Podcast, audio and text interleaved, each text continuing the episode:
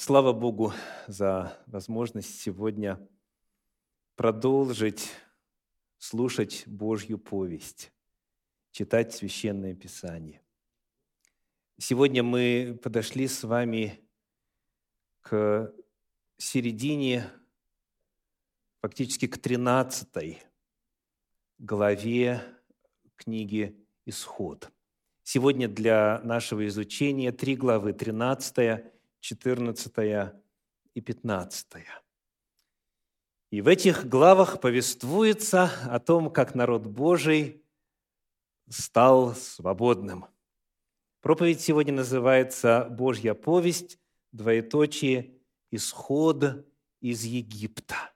Исход из Египта. Это эпохальное событие в истории, но у нас на него к сожалению, всего порядка 30 минут. Поэтому я надеюсь, что вы эту историю читали, что вы с текстом знакомы, и моя цель сегодня будет обратить ваше внимание на некоторые элементы повествования, для того, чтобы составить целостное восприятие, во-первых, сути, природы этого явления.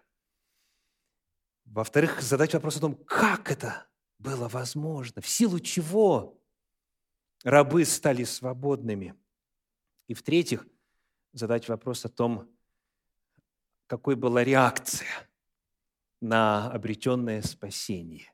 И что вот это все вместе взятое может э, означать для меня лично.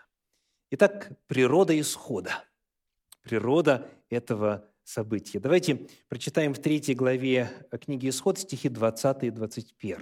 Третья глава, 20 и 21. «И простру руку мою, и поражу Египет всеми чудесами моими, которые сделаю среди его, и после того он отпустит вас. И дам народу сему милость в глазах египтян. И когда пойдете, то не пойдете, то пойдете не с пустыми руками, Каждая женщина, 22 стих, выпросит у соседки своей и у живущей в доме ее вещей серебряных и вещей золотых и одежд, и вы нарядите ими и сыновей ваших, и дочерей ваших, и оберете египтян». Вот это непростая тема. Когда Израиль выходил из Египта, то они унесли с собой немало богатства – и чтобы понять суть того, что это такое, что именно случилось, а, напомню, сам Бог это повелел сделать, так? Судья всей земли, который не поступает несправедливо, я хочу обратить ваше внимание на фразу «Вы пойдете не с пустыми руками» э, в 21 стихе когда пойдете, то пойдете не с пустыми руками. Вот эта фраза, оказывается, в Пятикнижье, в Торе имеет большое значение. Она повторяется много раз. Вот, например, книга Второзакония, 15 глава, стихи с 12 по 15. Второзаконие, 12 глава, стихи с 12 по 15. 15 глава с 12 по 15.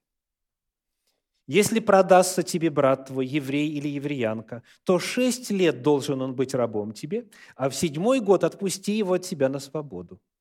Когда же будешь отпускать его от себя на свободу, не отпусти его с пустыми руками. В оригинале то же самое слово.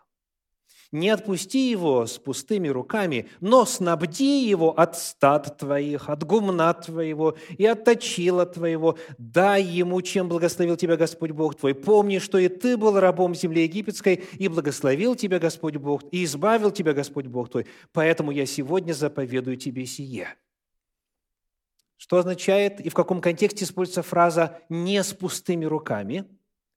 Это закон о том, как раб выходит на свободу.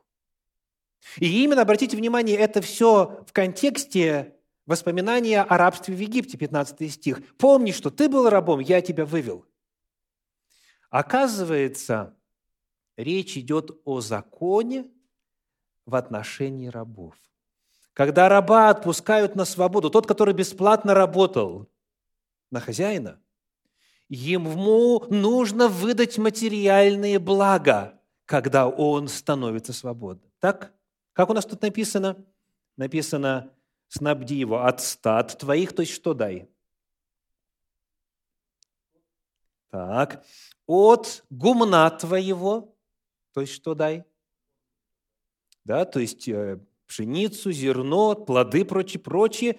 Так, и отточила твоего от всего, чем благословил тебя Господь. То есть раб, уходя, должен был оставлять хозяина, имея изначальный капитал для самостоятельной жизни. То есть первое, что мы должны понять, что когда Господь говорит, вы возьмите у египтян то-то, то-то, то, это было вопросом исполнения закона о рабах. Рабы становятся свободными, и им предписано дать материальное благо. Это первое. И вот когда прошло время, Господь снова об этом напоминает. Книга Исход 11 глава стихи 2 и 3. Исход 11 глава стихи 2 и 3. «Внуши народу, чтобы каждый у ближнего своего и каждая женщина у ближней своей выпросили вещей серебряных и вещей золотых, Следующий стих.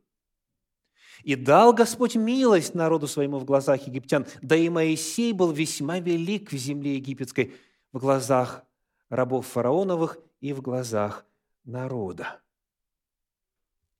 Обратите внимание, каким образом перешла собственность из рук в руки. Чем это было по сути? Было ли это грабежом? со стороны евреев в отношении египтян? Было ли это разбоем?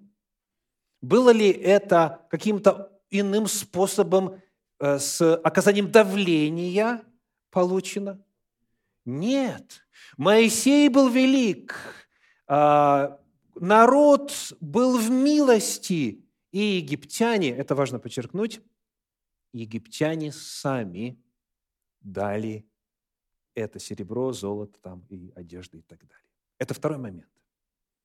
Что это было свободным волеизволением египтян. И третье. Исход 12 глава, стихи 35 и 36. Написано – и сделали сыны Израилевы по слову Моисея, и просили у египтян вещей серебряных и вещей золотых и одежд. Господь же дал милость народу своему в глазах египтян, и они давали ему, и обобрал он египтян. Вот на эту тему в свое время, в 2003 году, разразился скандал. Цитирую по а, информационному источнику лента.ру август 2003 года. Как сообщает сайт американского еженедельника Forward со ссылкой на египетскую газету Аль-Ахрам Аль-Раби, декан юридического факультета одного из крупных университетов Египта Хабиль Хильми объявил о том, что группа юристов готовит необходимые для подачи иска документы. Догадываетесь, о чем иск? По мнению Хильми, если принять на веру историю исхода, то евреи вынесли из Египта золото, драгоценные камни, серебряные украшения, одежду, э, кухонную утварь и другие предметы, которые в настоящее время считаются бесценными. Если предположить э, цитата, что имущество, вынесенное из Египта евреями, весило тонну, то при 5% годовой ставке его стоимость должна была удваиваться каждые 20 лет, рассуждает юрист. Между тем, евреи украли у нас более 300 тонн золота, и было это не тысячу лет назад. Таким образом, их долг огромен. Юрист даже предложил схему выплат. Цитирую дальше. По его словам, триллионы долларов, которые евреи задолжали египтянам, не обязательно выплачивать сразу. Вполне разумным, по его мнению, было бы сделать рассрочку приблизительно на тысячу лет. Безусловно, а, эта новость вызвала неоднозначную реакцию, прежде всего в Израиле. В частности, а, юрист а, из Гарварда Алан Дершович, э, американец, проживающий в Америке, заявил, что если египтяне все же решатся идти в суд с подобным смехотворным иском, евреи могут выдвинуть встречный иск, догадываетесь, на какую тему? По выплате компенсации за годы рабства, проведенные в Египте. То есть о чем идет речь?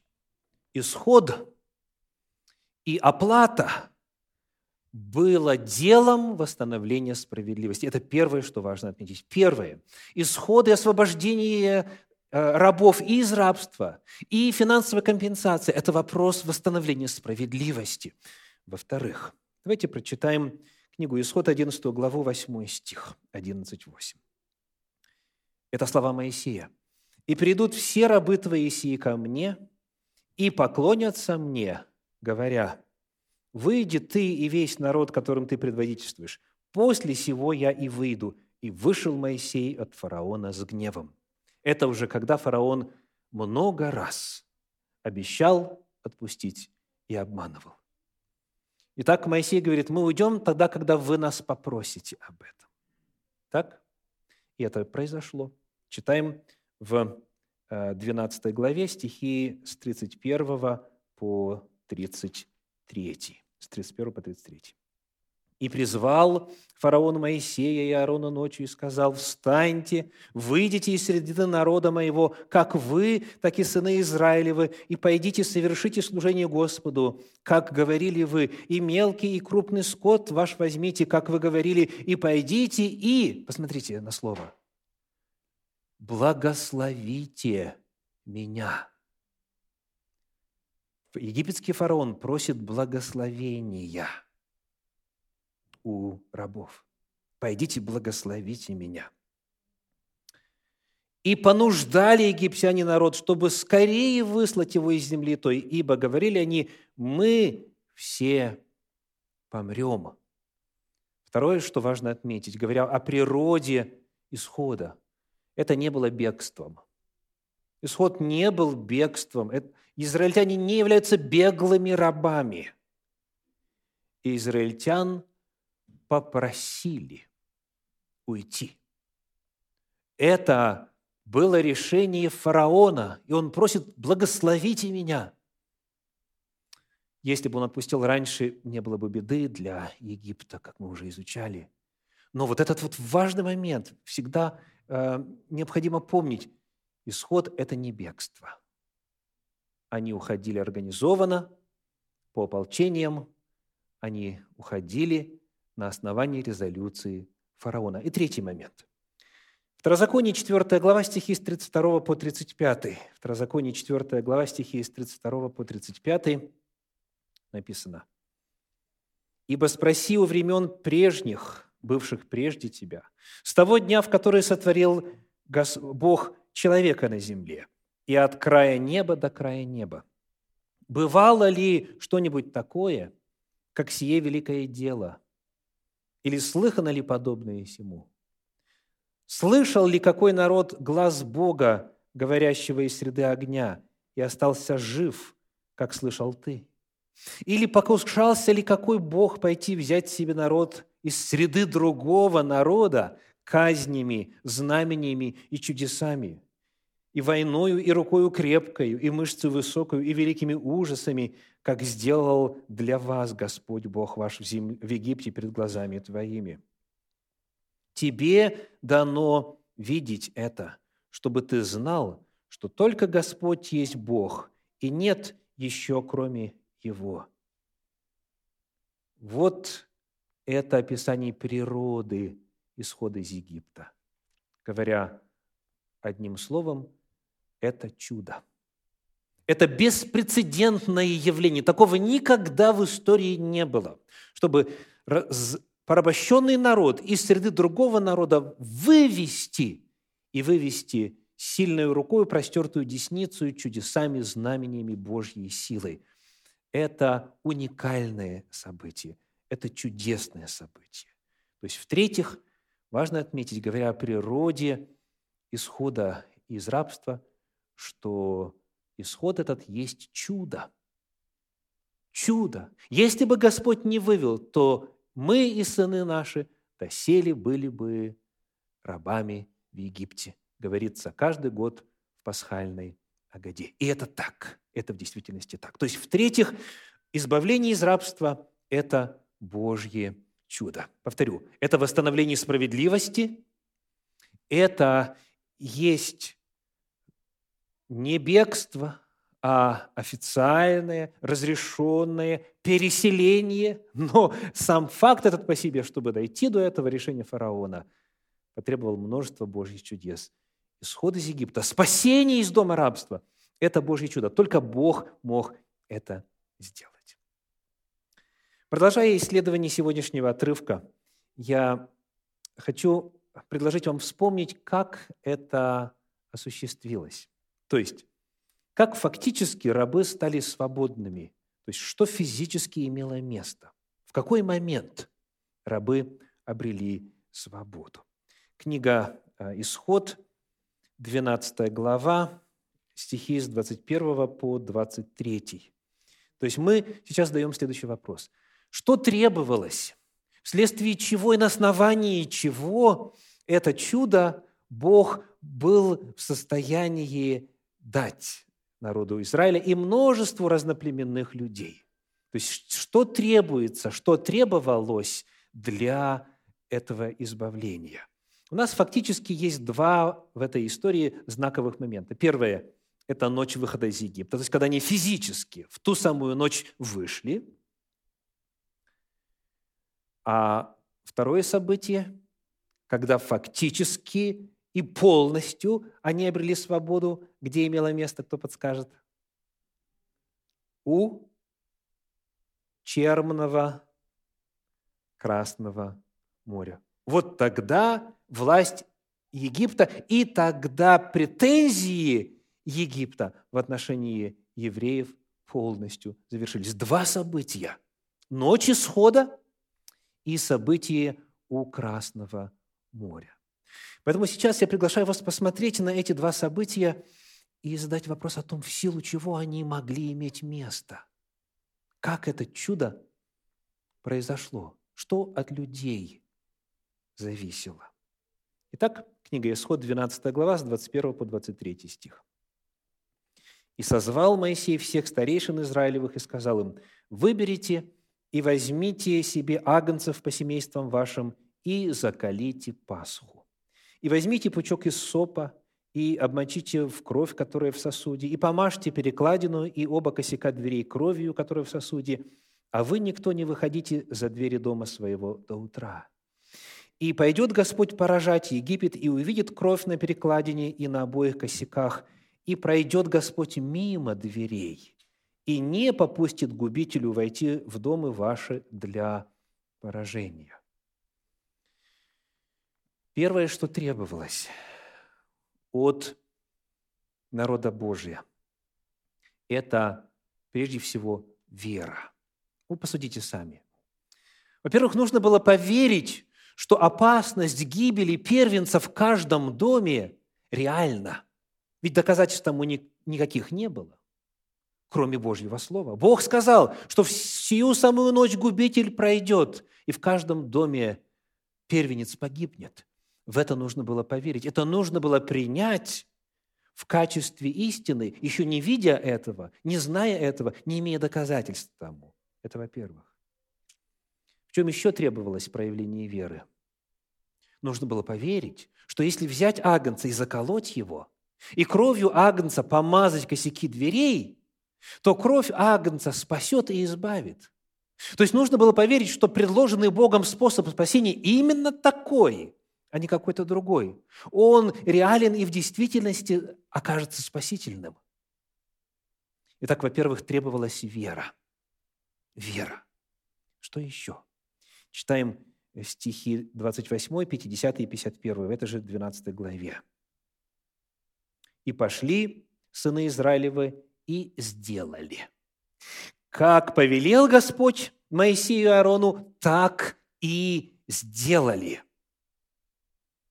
И сделали все сыны Израилевы, 50 стих. Как повелел Господь Моисею и Аарону, так и сделали. В этот самый день Господь вывел сынов Израилевых из, Егип... из земли египетской по ополчениям их.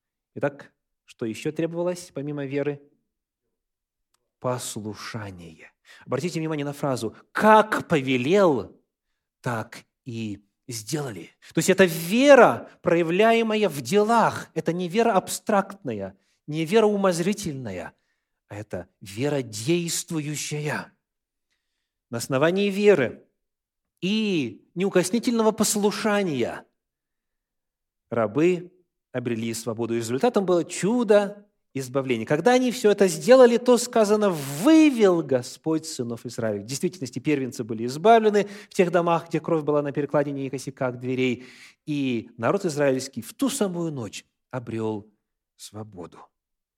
Вера и послушание являются условиями для чуда со стороны Бога. Это первый эпизод Ночи Схода. Второй эпизод у Красного моря. Давайте посмотрим, что там имело место в духовной динамике. Книга Исход, 14 глава, стихи с 13 по 16. Исход, 14 глава, с 13 по 16. Но Моисей сказал народу, не бойтесь, стойте и увидите спасение Господне, которое Он соделает вам ныне. Ибо египтян, которых видите вы ныне, более не увидите вовеки. Господь будет поборать за вас, а вы будьте спокойны. И сказал Господь Моисею, что ты вопиешь ко мне? Скажи сынам Израилю, чтобы они шли а ты подними жезл твой и простри руку твою на море, и раздели его, и пройдут сыны Израилевы среди моря по суше». Что здесь требовалось?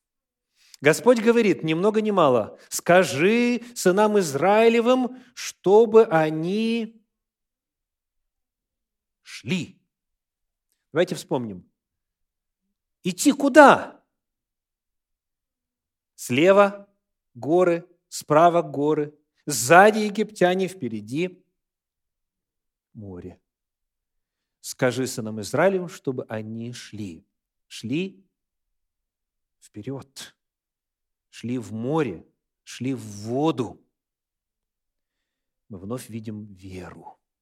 То есть требовалась вера для того, чтобы начать движение еще до того, как воды моря начали расступаться, еще до того, как Моисей простер руку свою, и Господь начал действовать. Вера, экстраординарная вера в то, что если сделаешь, то Господь что обещал, то исполнит. Итак, мы вновь находим, что как в случае с ночью исхода, здесь у моря требовалась вера. И помимо веры, что? Послушание. Вот 16 стих говорит, значит, скажи, чтобы они шли, это 15 а ты подними жезл твой и простри, и я буду работать. То есть на основании того, что сделает израильский народ, ты сделай вот то-то и то-то. Именно в такой последовательности, дорогие. Не вначале пусть дорожечка будет с катертью, и тогда я уж пройду. Нет, нет. Идешь, не имея доказательств, кроме своих взаимоотношений с Господом, своего опыта с Ним и своей веры в Него.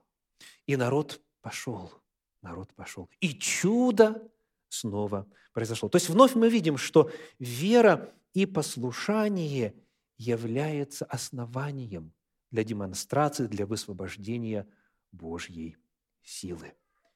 И в стихах 21-22 написано «И простер Моисей руку свою на море, и гнал Господь море сильным восточным ветром всю ночь, и сделал море сушею, и расступились воды, и пошли сыны Израилевы среди моря по суше. Воды же были им стеною по правую и по левую сторону. Даже идти по образовавшейся дороге, когда воды стеною, и то требуется вера. А вдруг стена обрушится, так? А здесь говорится о том, что нужно было начать процесс еще до того, как Моисей что-либо сделал своим жезлом, и Господь явил свою силу. Вот это вера. Вера и послушание. И вот когда чудо состоялось, когда Господь явил свое избавление, когда в действительности рабы обрели свободу, об их реакции и об их отклике говорится следующее. Книга Исход, 14 глава, 31 стих, 14-31. «И увидели израильтяне руку великую, которую явил Господь над египтянинами, и убоялся народ Господа, и поверил Господу и Моисею, рабу его. Тогда Моисей и сыны Израилевы воспели Господу песнь сию и говорили». То есть, когда избавление состоялось, мы находим, что откликом народа было песнопение, было словословие, и они Бога величают здесь в самых высоких терминах, в самых высоких выражениях. И вот эта песня, она записана в 15 главе. У нас нет времени, чтобы ее изучать сегодня. А две трети 15 главы представляют собой текст песнопения, вот этой хвалы – то есть это была радость, это было веселье, это было песнопение, это было словословие, прославление Бога. И в 20 и 21 стихах 15 главы книги «Исход» написано «И взяла Мариам, пророчица, сестра Ааронова, в руку свою тимпан, и вышли за нею все женщины с тимпанами и ликованием, и воспела Мариам пред ними, «Пойте Господу, ибо высоко превознесся он коня, и всадника его вел, вергнул в море». Э, вот как это фраза предлагается в современном переводе Кулакова. «После, взяла после того сестра Аарона, пророчица Мариам, бубен, так? И все женщины вместе с ней тоже с бубнами радовались и танцевали. В синодальном переводе у нас написано, что они что делали? Вышли с тимпанами и ликованием. И некоторые тут же начинают ликовать глубоко в душе. Так? А фактически в оригинале используется еврейское слово «мехола», которое означает именно пляски. Но не современные дискотечные, а хороводы – вот, например, в книге «Песнь песней», 7 глава, 1 стих, «Оглянись, оглянись, Суламита, оглянись, оглянись, и мы посмотрим на тебя». Что вам смотреть на Суламиту, как на хоровод манаимский? Хороводы. Мальчики отдельно, девочки отдельно. Почему сказано Мариам, и все женщины за нею. И вот это вот, эта атмосфера праздника, это атмосфера когда голосом, выражением лица и телодвижениями прославляешь Господа. Вот это был отклик народа на избавление. Когда Бог что-то делает в нашей жизни, дорогие, нам нужно воздать Ему за это хвалу. Нам нужно Его за это прославить. Радостно. Вот всем своим естеством, всем своим а, телом, всем, что мы собой представляем. Итак, сегодня наша тема – исход из Египта. Божья повесть – исход из Египта. Мы находим, что Бог восстанавливает справедливость избавляет угнетаемых, творит чудеса. Наш Бог тот же и сегодня. Для избавления, для явления чуда в жизни человека требуется вера и послушание. Как повелел Господь, так и сделали. Избавленным, вот тем, кто подлинно избавлен и знает об этом, избавленным свойственно радоваться, петь и плясать. И книга Откровения, когда описывает завершение истории Земли в 15 главе, в стихах 2 и 3, сообщает нам следующую картину. Откровение 15 глава, стихи 2 и 3. «И видел я как бы стеклянное море, смешанное с огнем, и победившие зверя и образ его, и начертание его, и число имени его стоят на этом стеклянном море, держа гусли Божьи, и поют песнь Моисея, раба Божия». Чью песнь? Моисея. И песнь Агнца, кровью Агнца были избавлены первенцы в земле египетской. То есть мы видим, что это событие в своей сути повторится, но только теперь в общеземном, во всеземном масштабе. Они стоят на море, море повторится, кровь Агнца воспевается. И они поют песнь Моисея, и песнь Агнца, говоря, «Великие чудные дела Твои, Господи Божий Вседержитель, праведны и истинны пути Твои, Царь святых». История избавления повторится. И дай Бог, чтобы все мы, присутствующие здесь, и те, кто слушает и смотрит эту проповедь, были частью этой Божьей повести. Аминь.